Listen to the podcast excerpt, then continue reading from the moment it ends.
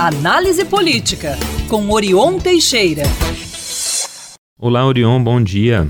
Bom dia, Lucas, Luciano e ouvintes espectadores da Band News. Prazer voltar a falar com vocês. Prazer é nosso. Bom Sempre. dia. Orion, é, vamos começar falando de governo Zema. A oposição se antecipa ao governador e defende a rejeição ao regime de recuperação fiscal lá em Brasília. Subiu no telhado o RRF? Lucas, desde a eleição de Lula, essa possibilidade surgiu no horizonte. Primeiro, porque o PT de Lula não apoia essas teses e propostas ultraliberais do governo Zema e do Partido Novo. Segundo, porque Zema não buscou construir uma defesa política e um canal de aproximação com o governo federal para defender seus projetos. Ao contrário, ele fez duros e até injustos ataques ao governo federal, como aquele de acusá-lo de conivência e de se beneficiar dos atos golpistas do dia 8 de janeiro. Além disso, ele ficou dividido entre ser o governador que é reeleito e ser aí um opositor é, de Lula e tentar se classificar como pré-candidato a presidente, quando tem o desafio de maior ainda, que é de governar Minas nesse segundo mandato.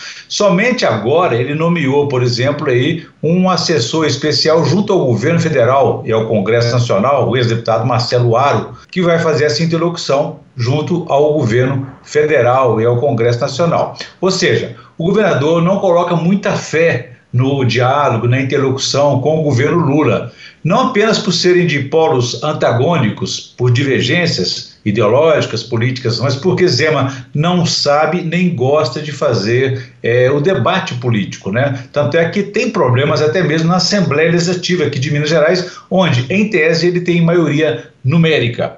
Como não precisou de política até agora para se eleger nem se reeleger, Zema vai tocando sua vida e apostando na própria sorte. Antecipando-se a ele, no entanto, é, e ao, é, ao, seu assessor especial, a oposição ao governo dele aqui em Minas Gerais foi a Brasília defender a rejeição de seus principais projetos. Deputados estaduais do PT e aliados se reuniram na segunda-feira com ministros do governo Lula para criticar o projeto de adesão de Minas ao regime de recuperação fiscal, o RRF. E mais, reprovaram as privatizações do metrô de Belo Horizonte, que está bem adiantada, e das centrais de abastecimento de Minas Gerais, a Ceasa Minas, que ficou travada no final do ano passado. Eles teriam ouvido do ministro eh, das Relações Institucionais, Alexandre Padilha, que é do jeito que está, o projeto de adesão de RRF aí não será homologado pelo governo Lula. Padilha teria se comprometido a aconselhar Lula a não aceitar o acordo.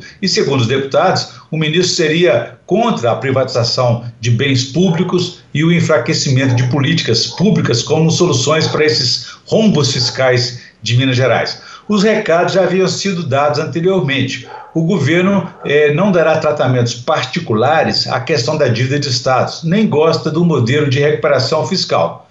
Em vez de se debater e lançar-se contra o governo federal, é hora de Minas então exercer a política e o diálogo possível para buscar uma solução fiscal eh, dos problemas eh, de Minas Gerais. A adesão ao regime de recuperação fiscal, como sabemos aqui, é a única proposta de Zema para sanear as contas públicas, pela qual pretende renegociar o pagamento da dívida eh, do Estado junto à União, que está na casa aí de mais de 140 bilhões de reais. Orion, ontem aconteceu a convenção nacional do Partido Novo, que aprovou mudanças internas, né? Entre as mudanças internas, a permissão agora para o uso do fundo partidário. Orion, até então, o Novo era o único partido que não utilizava nessa né, verba. Pois é, está caindo mais um tabu do Partido Novo. Era proibidas as, as, as, alianças partidárias, agora já estão feitas. É, era proibido o uso do dinheiro público, agora já está, o uso do fundo partidário já está autorizado para as próximas eleições.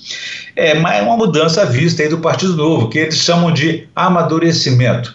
Então, derruba mais um de seus mitos e bandeiras. Vai usar o dinheiro público do fundo partidário para financiar ações partidárias, políticas e eleitorais. Isso parece ser uma condição importante para que o próprio governador Romeu Zema pense em eleição presidencial e que seu vice, Matheus Simões, que agora é, prefere ser chamado de professor Matheus, pensar em se reeleger governador em 2026, após eventual, naturalmente, desincompatibilização de Zema nesse mesmo ano. Ontem à noite, então, o partido revogou o tabu e aprovou o uso de rendimentos do fundo partidário, que gira em torno de um milhão de reais por mês. não usava o principal, mas o rendimento da, das aplicações. O uso do horário gratuito de TV e rádio também era usado pelo partido, que ao final ele é financiado por recurso público. Então, estão, está caindo em mais uma contradição. Alguns mais radicais ficaram contra, é, mas foram vencidos nessa, nessa votação. A recusa em usar os, os recursos do chamado fundão